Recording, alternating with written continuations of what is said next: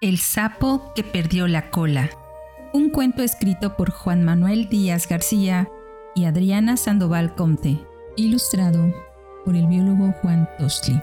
Una colaboración de Festival de los Anfibios con Les Crecientes. La adaptación para podcast es una colaboración con Cucharaditas de Ciencia. Que lo disfrutes.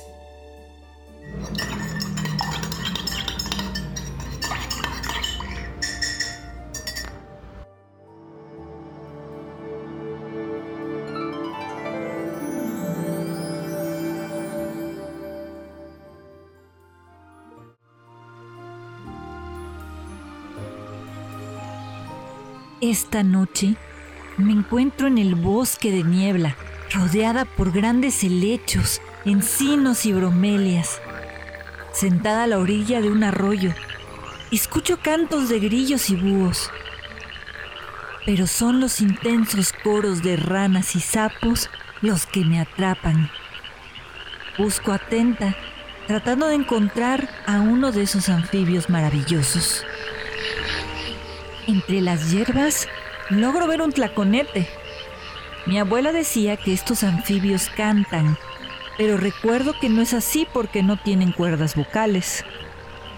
Continúo mi búsqueda hasta que me distraen decenas de esferas negras moviéndose en el agua.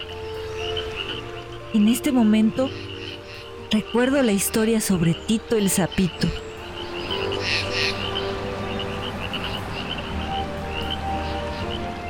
Tito era una larva como las que vi en el arroyo. Estas larvas acuáticas o renacuajos cambian su forma hasta convertirse en sapos a través de un proceso llamado metamorfosis.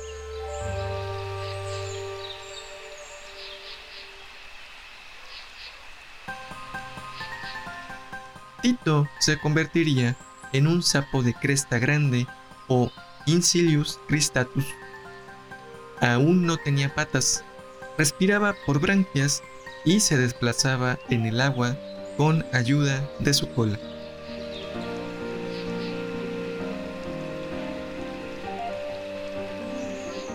En ese tiempo, Tito conoció a Mariana, una larva como él, pero que pertenecía a la especie Rhaoila myotimpanum, mejor conocida como rana de orejas chicas. Mariana y Tito disfrutaban nadar hasta encontrar una roca llena de algas, una de sus comidas favoritas. También compartían trucos para cazar larvas de insectos o para escapar de la boca de peces, aves o serpientes.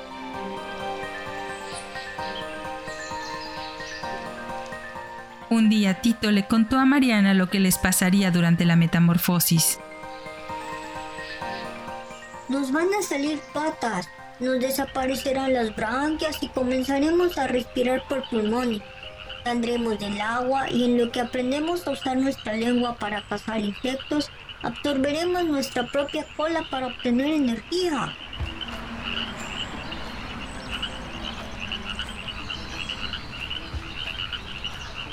A pesar de compartir muchas cosas, Mariana y Tito eran muy diferentes. Aunque ella era un poco más pequeña, le aparecieron las patas antes que a Tito.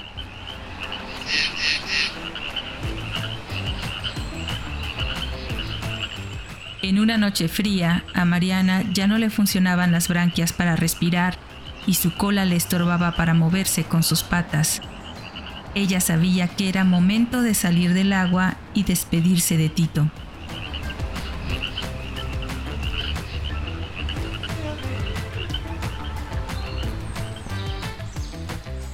Semanas después, la metamorfosis de Tito había avanzado.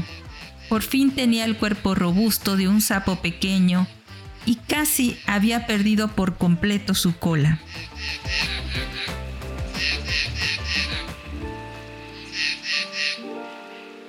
Cuando Tito salió del agua, se encontró con Mariana, que ahora vivía sobre hierbas cercanas al arroyo y se alimentaba de polillas y otros insectos voladores.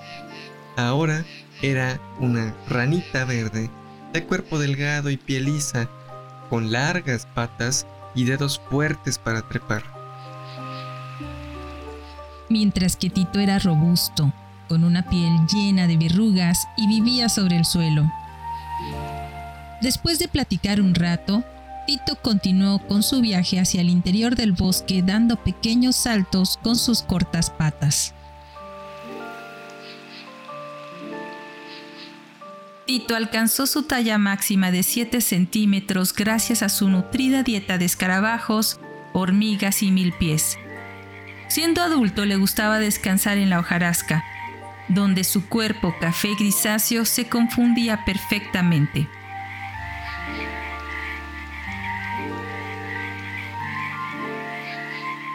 Al caer el sol, el sapo se dedicaba a cazar Esperaba a que algún insecto pasara frente a él para atraparlo con su pegajosa lengua. Una hambrienta noche, por distraído casi se come una diminuta salamandra.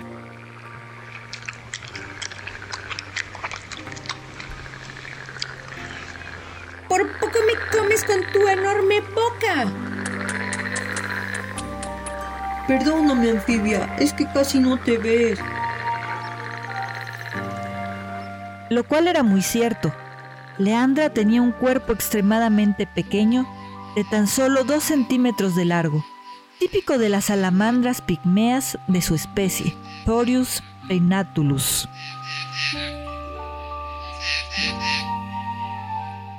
Una vez más, Tito se encontraba con otra anfibia diferente a él.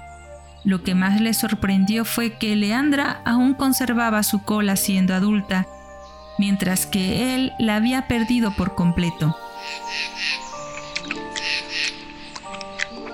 Esa cola es muy larga. ¿No te estorba para moverte? Leandra le contó que no le estorbaba porque las salamandras caminan o trepan, a diferencia de las ranas y sapos que se mueven por saltos. También dijo que su cola le servía para escapar de sus depredadores. Una vez me persiguió una culebra que me quería comer, pero desprendí la cola de mi cuerpo para así distraerla. Cuando la culebra confundió mi cola con mi cuerpo, logré escapar para esconderme debajo de un tronco. Tito estaba muy sorprendido por la historia de Leandra y triste por no tener una cola que lo ayudara a escapar.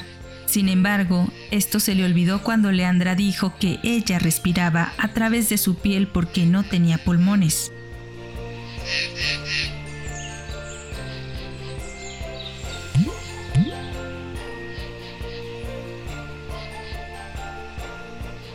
La última gran revelación que Leandra le compartió a Tito fue que las salamandras terrestres como ella no ponen sus huevos dentro del agua, ni tienen renacuajos que nadan libremente en los arroyos. Nosotras ponemos pocos huevos en comparación con ustedes y los depositamos en la hojarasca o debajo de troncos. Dentro de nuestros huevos se desarrollan salamandras miniatura que salen del huevo listas para conquistar al mundo. Tito quería seguir escuchando a Leandra, pero comenzaba a salir el sol y tenían que refugiarse. En el día, los anfibios pueden ser más visibles para sus depredadores, como las aves y las serpientes.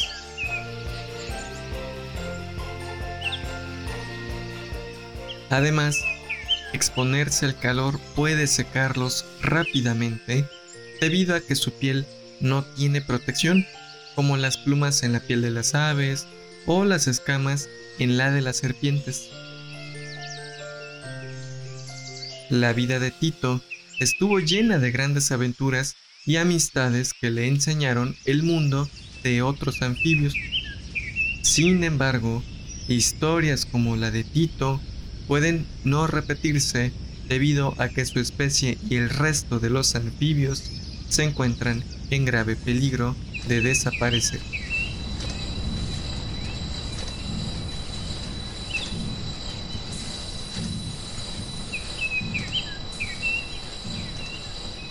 Cada vez es más común que las grandes empresas destruyan el bosque y contaminen los ríos, dejando sin hogar a miles de anfibios. Además, han surgido nuevas amenazas para los anfibios, como la presencia de un hongo que infecta su piel y los asfixia. Los anfibios estarán mejor cuando menos empresas destruyan el bosque y se promueva la siembra de árboles. Cuantas menos fábricas contaminen los ríos y se reduzcan los desechos. Los anfibios quieren seguir viviendo felizmente dentro del bosque de niebla y otros ecosistemas que habitan. Por una larga vida para los anfibios.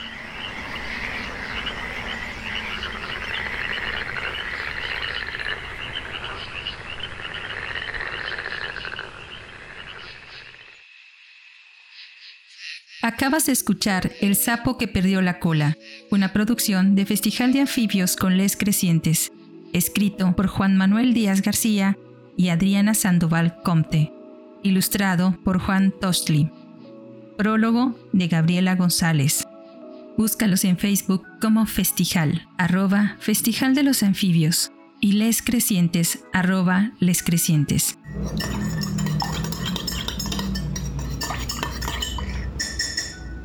Este podcast fue una colaboración con Cucharaditas de Ciencia, con las voces de Adriana Sandoval Comte, Flor Vázquez Corsas, Anel García, Ricardo Huesca y Gladys Yáñez.